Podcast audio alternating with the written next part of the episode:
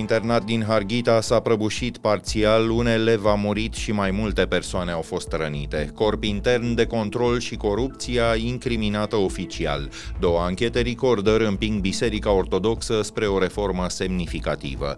Și poliția din Olt anchetează moartea unei femei în liftul spitalului județean în drum spre secția de terapie intensivă. E luni, 18 decembrie, ascultați știrile zilei de la Recorder.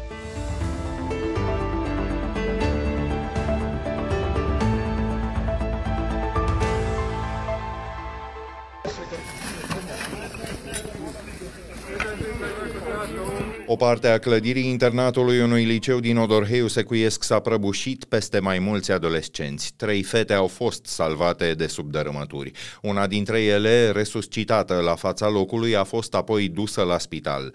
O a patra victimă însă, un băiat, a fost scoasă după două ore și jumătate și a murit ulterior. Liceul teoretic Tomaș Aron a fost construit între 1909 și 1910. Clădirea e un monument istoric și urma să intre în curând curând în reparații, potrivit prefectului de Harghita. Ministra Educației, Ligia Deca, spune că instituția sa va încerca să ofere orice tip de ajutor va fi necesar. Autoritățile publice locale pot aplica pentru clădirile cu scop educațional aflate în risc seismic 1 sau 2 pentru a începe imediat lucrările de reabilitare.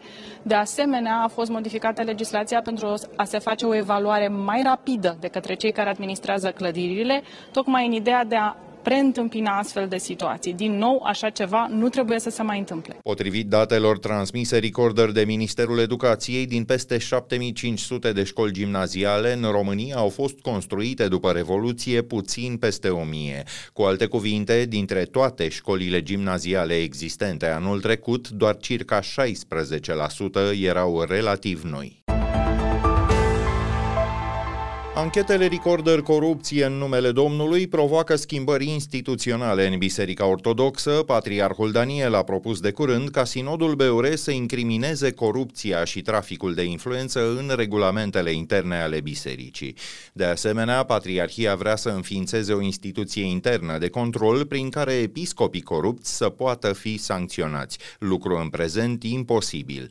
Decizia legată de plănuitele corpuri canonice de control juridic și financiar financiarii așteptată în februarie. Recorder a arătat că tocmai doi dintre membrii sinodului acceptă mita și traficul de influență ca metode prin care ar putea obține finanțare pentru biserici din partea statului. E vorba de arhiepiscopul Teodosie al Tomisului, urmărit penal de DNA, și de arhiepiscopul Ioachim al Romanului și Bacăului. Informațiile care ne-au parvenit până acum par să indice că și acest înalt prelat ar urma să fie cercetat de procurorii anticorupție familie. Patriarhia se arată, iată, ceva mai atentă decât de obicei la semnalele din partea societății, așa spune Ovidiu Voicu, director executiv al Centrului pentru Inovare Publică cu siguranță este un semn de modernizare, să spunem, a bisericii, chiar dacă în spatele lui, cel mai probabil vorbim de o reglare internă de luptă de putere. Avem aici un semnal că biserica este din ce în ce mai interesată de imaginea publică și de riscul de imagine asociat corupției în interiorul bisericii. Fiecare episcop în parte este numit practic pe viață și aproape imposibil să fie schimbat și este o persoană puternică. Pare a fi acea unitate de monolit în jurul patriarhului, dar în fapt viața internă a bisericii seamănă cu viața unui partid politic care are mulți paroni locali. Mai există vreo instituție în această Românie, stat laic, în care cineva să fie numit pe viață? Biserica este o instituție privată. Chiar dacă este conectată puternic la resursele publice și chiar dacă are pretenții și uneori ni se pare că este o parte a statului, felul cum își aleg ei, episcopii, până la urmă, este problema lor. Dacă să răspund concret la această întrebare, nu, nu prea mai există, poate cu excepția unor alte organisme de tip asociativ, cum sunt fundațiile, la care fondatorul rămâne fondator de viață. Dar în condițiile în care, după cum bine observați, fonduri publice primește biserica și nu puține, nu există acolo un conflict de interese? Există un interes public care devine conflictual în momentul în care statul nu-și face datoria de a urmări cum se cheltuie banii publici. Și aici avem o problemă care este în primul rând a statului, nu neapărat a bisericii. În momentul când statul acordă subvenții, legea ne spune că el are și obligația să asigure că banii sunt uh, cheltuiți transparent și conform cu legea. Ori aici este un eșec major al uh, acțiunii statului. Nu reușește să impună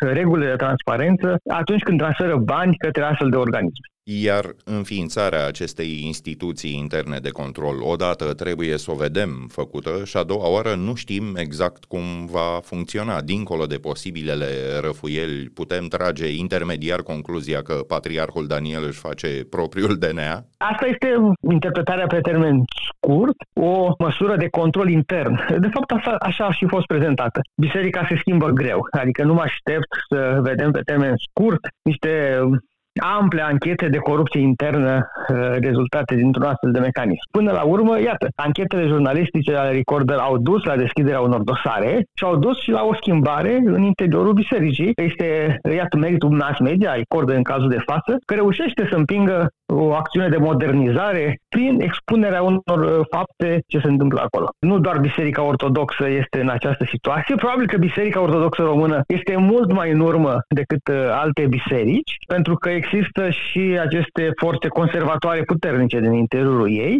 și probabil că de aceea are nevoie de stimuli externi pentru a se schimba.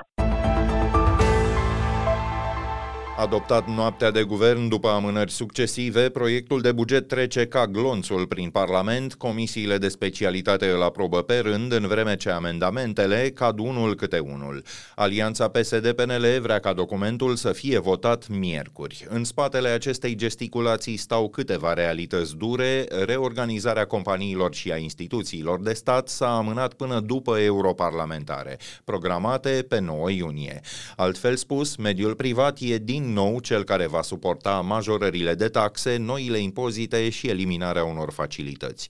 Sporesc și accizele la benzină și motorină, ceea ce înseamnă că prețurile de la pompă se vor majora. Bugetarii nu primesc bani la anul pentru orele suplimentare, ci zile libere. Ca întotdeauna însă, regula e însoțită de numeroase excepții. E vorba și de această dată de așa numiții special din poliție, jandarmerie, armată și din serviciile secrete. Protestez în așteptarea unei soluții, a unei plângeri. Ați depus cerere la primărie? Da, este depus. Câteva zeci de jurnaliști, inclusiv de la Recorder, s-au alăturat pentru scurtă vreme astăzi protestului Emiliei Șercan din fața parchetului general.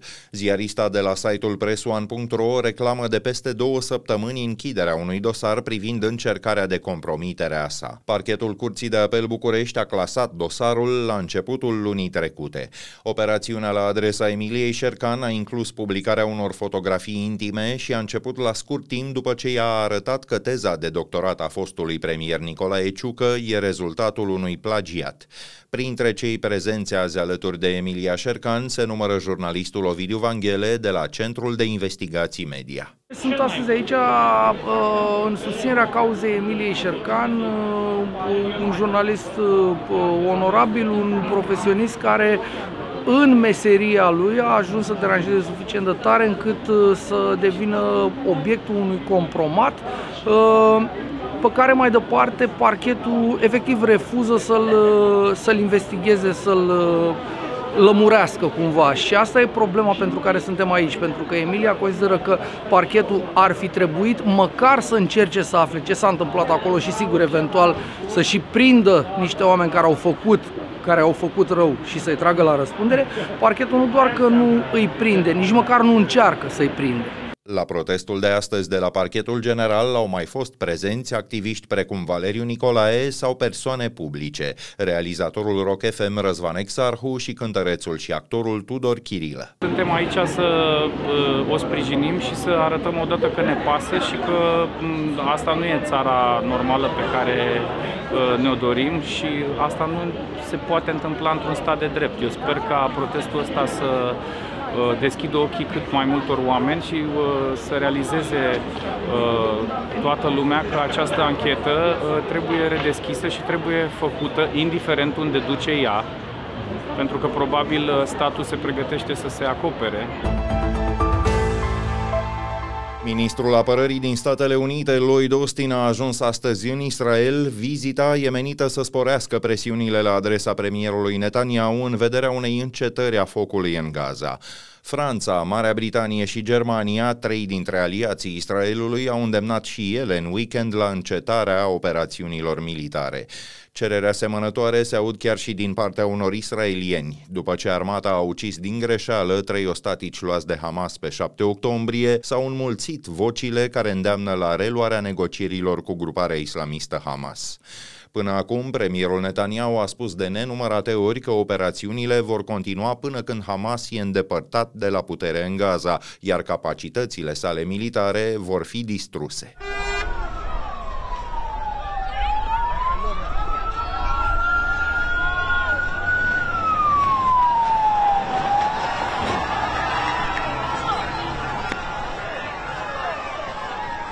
Războiul izbucnit pe 7 octombrie a dus la moartea peste 18.000 de palestinieni. Aproape 2 milioane de oameni și-au părăsit locuințele și s-au refugiat în adăposturi și tabere ONU din sudul Gazei. Până acum, Statele Unite și-au folosit dreptul de veto pentru a bloca inițiative depuse la Națiunile Unite în vederea unei încetări a focului.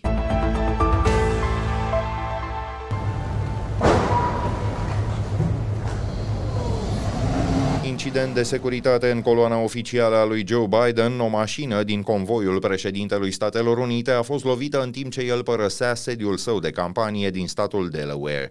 Înregistrările de la fața locului surprind între altele un zgomot puternic. Agenții de securitate au oprit imediat mașina care se izbise de coloana oficială și și-au îndreptat armele spre șofer. Acesta a ridicat mâinile și nu a opus rezistență. Joe Biden și prima doamnă au plecat nevătămați informați. Poliția locală a anunțat că anchetează incidentul, ceea ce înseamnă că el nu e considerat o amenințare serioasă la viața președintelui.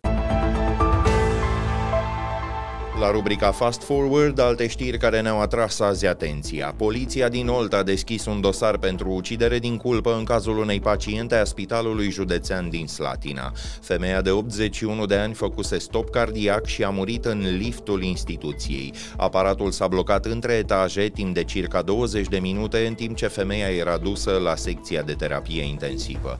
Faptele s-au petrecut sâmbătă, dar prefectul Mario Demețo o acuză pe directoarea Angela Nicolae că ar fi încercat încercat să ascundă cele întâmplate. Una dintre primele priorități ale vătafei care se intitulează manager a fost ca eu să nu aflu despre acest incident. Le mulțumesc cadrelor medicale care au venit să-mi spună și o asigur pe vătafă că ar trebui să-și facă slujba așa cum trebuie, nu să fie preocupată ca eu să nu aflu. Prefectul de Olt și Angela Nicolae se află în conflict de mai multă vreme. În august, conducerea spitalului a refuzat să-i permită acestuia să verifice personal plângerile potrivit cărora în secția de cardiologie ar fi fost găsiți gândaci. Valeria Herdea, medic de familie și vicepreședintă a Colegiului Medicilor, e propunerea PNL pentru funcția de președintă a Casei Naționale de Asigurări de Sănătate. Așa afirmă surse politice citate de hotnews.ro. Andrei Baciu a demisionat de la conducere săptămâna trecută din cauza că e cercetat penal în dosarul vaccinurilor anticovid.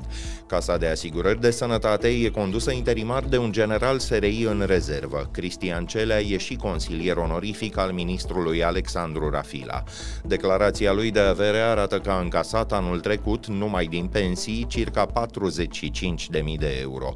Cristian Celea a mai strâns peste 20 de terenuri în patru județe și în București, două case de locuit și trei apartamente, patru mașini și trei șalupe.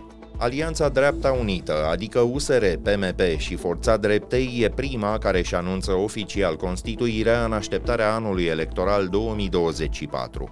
Cele trei formațiuni îl susțin pe Nicu Șordan pentru un al doilea mandat de primar al Bucureștiului și vor candida pe o listă comună la europarlamentare.